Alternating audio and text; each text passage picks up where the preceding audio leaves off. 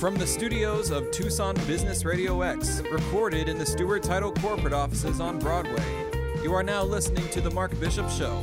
And now here's your host, Mark Bishop. And welcome to another Mark Bishop episode. You know, International Women's Day was March 8th, and Women's History Month is in March also. I'm fortunate to have a nationally recognized entrepreneur for this episode with innovative ideas for employers looking to attract and retain women in the workforce. I'd like to welcome Debbie Carreau. Thanks, Mark. Great to be here. Debbie, you're the founder and CEO of Inspired HR and a YPO member. Uh, tell us about those two briefly, if you would. Perfect. So, my business, Inspired HR, is really founded on the premise that HR does not have to be a nasty word. It, we focus on leveraging talent and getting the most out of our people. And as a member of YPO, it's 30,000 CEOs across the world that share ideas together. And we really believe in lifelong learning and education through peer networks and uh, just believing in education with like minded people. 30,000 members, did you say, across the world in different countries? What, all CEOs? All CEOs. Hmm, and, and all women? No, uh, no, we're working on that. We currently have about 10% women, and we're working really hard to increase that numbers. And it's just about getting more CEOs, CEOs that are women into the C suite. Hmm, okay. Well, you know, more than 2 million women in the US, folks, they've left the workforce since the start of the pandemic. Issues such as a lack of daycare and distance learning, they've created an implausible amount of pressure and a necessity to stay home for many working mothers. And as the economy starts to open back up, those demands on families, they're still, you know, they have not been alleviated, which leaves many employers concerned that they've not been successful at maintaining diversity on their teams. Debbie, what can employers do to recruit women successfully, as well as the best way to structure jobs for, you know, maximum retention? So, in terms of attracting women, I think the first way to do that is to showcase that you are a diverse employer or that you value diversity in the workplace. So, when you have job ads, don't just have photos of all Caucasian males or any other kind of diverse group, people want to see people like them in roles so they can associate with it and they can imagine themselves being in that spot. So I think that that's really important when we look at job ads. We want it to be representative of the employee group we're trying to attract. In regards to the actual job, the number one thing employers today, both for women and for men, but really attractive to women, is being able to have flexibility. And I recognize not everyone can work remotely. We do have to have some in person. But if we focus on providing flexibility where it makes sense, managing by objectives, not by the amount of minutes that you spend at your office desk, and just really focusing on delivery and diversity, we can really be much more successful as workplaces and employers. Well, uh, you know, you've, you've touched on a lot of things, but I guess if I was to look at a manual or something you've prepared, I'd say a lot more. What else can employers do to structure jobs to keep women employees? So there, there's so many things, but I would first look at benefits too. I mean, I think that's another one that doesn't have to cost employers a lot. And so whether it's things like flexible time off, investing in coaching and programs like work-life balance, time management, coaching things like one of the things that holds women back more than anything is confidence. Uh, there's a crazy statistic out there that shows that when you look at women's success, it's equally correlated by competence and confidence. So often women are really competent and capable, but because they don't speak up and showcase their strengths, it holds them back. So by employers understanding these things and being able to draw the best out of the talents in this workforce, they're going to be miles ahead. Well, folks, you know, Debbie, whom I am speaking with, you've just tuned in, she's an entrepreneur, an author, and a media contributor. As a matter of fact, um, Debbie's been recognized as one of Canada's top 25 human resource professionals and one of Canada's most powerful women four times, marking her entry into the uh, into Canada's top 100 Hall of Fame as their youngest inductee. Congrats on that. But she knows what she's talking about. How can employers support their female employees with innovative benefits, as you say?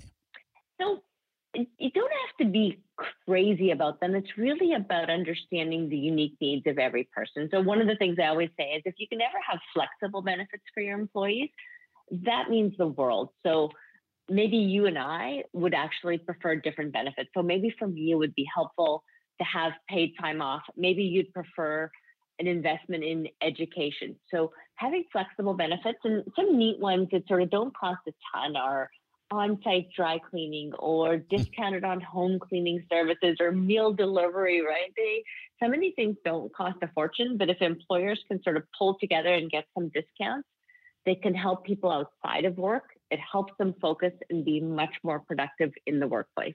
My word. They, they might sound, you know, tiny things, but I tell you what, in the overall scheme of things, they help a lot, don't they? Absolutely. They show during the pandemic that the average female has added three hours to every day in non paid work that they do. That's a lot of time. If you can get some of that time back and have people focused on their work and their job, it's ultimately going to help the business be so much more productive. Well, I know you care about, in fact, your mission, you know, in life is to create a better working world for everyone.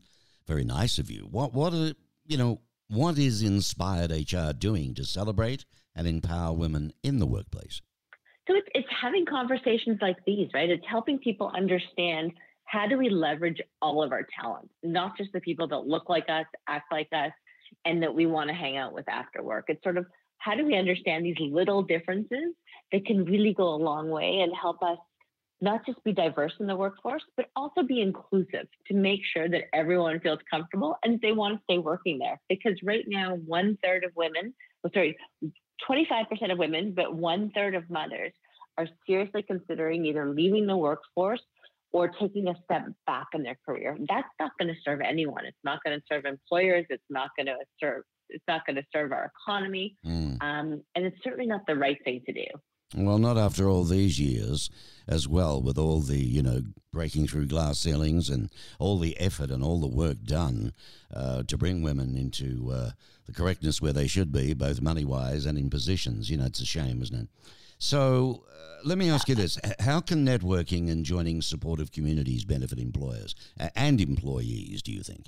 So this one's so important, and I'll take myself as a as an entrepreneur is one of the things is when I look around at my social network is I have amazing friends that are women, but they're not necessarily in the same position as me. So some may be stay at home moms, some may have sort of side businesses, or they may work in a different level of job than I do. So finding a peer network, whether you're male or female, that people that are working at a level or in an industry like you, it just gives you access to best practice sharing, empathy and support, and people that understand exactly your particular lot in life and what are the challenges that come across your desk and knowing that you're not going at these things alone or having someone that has innovative ideas that can relate to specifically what your needs and challenges are uh, can make all the difference in the world. Often you can avoid making mistakes by learning lessons from other people that have made the mistakes so you don't have to. Can my listeners go to a specific address and uh, learn more, read a bit more about this? I, uh, is www.inspire or inspiredhr.ca. Is that the web address? Yeah, absolutely. And the other places, social media. You can find me, Debbie with a Y, Carreau, uh, on all the main social medias. And I usually share all kinds of innovative tips, articles, and just best practices on how we can all get better at doing this to be more productive. So just to be clear with that, listeners, it's www. I often use, you know, www, but www.inspiredhr, all one word, dot ca. When I first looked at that, I, I thought it was California until I realized it was Canada. so you're also a premier partner with Sheryl Sandberg's Lean In Foundation, and uh, you sit on numerous boards, including YPO Elevation Group, and Women's Executive Network Advisory Board. How do you find the time to do all of this, Debbie? That's a very good question. I think that's one of the things is as being a mother and a busy parent is we don't realize of what we're capable of doing until we actually do it. And I think sometimes we always we grasp opportunities because we think it's once in a lifetime opportunity. And uh, that's kind of how you end up with as much on your plate as I do. So not always the best role model in that in that area. Well, you are very busy, and of course, your extensive media work uh, includes regular appearances as the workplace expert for uh, Canadian TV and City TV, regular contributions for CNBC and Entrepreneur Magazine. So you live a great life. Well, look, good luck with this. It's a wonderful thing. Um, you know, we're coming out of the pandemic and, and we're trying to rebuild again. And I think you've got some very positive messages there. And I hope some of my listeners uh, get some, you know, power within them today from, you know, you sharing. So thank you for giving us the time. I know you're very busy. No, thanks for having me, Mark. Always You're- a pleasure. Yes, you're most welcome. So there we go. What a lovely lady. Debbie Carreau, ladies and gentlemen, an entrepreneur, author, media contributor, uh, founder of a, an HR, you know, organization and doing all of this work. It's, it's terrific. And good luck to her. And I hope it does well. But I hope you got something out of that. So join me again soon for another Mark Bishop show.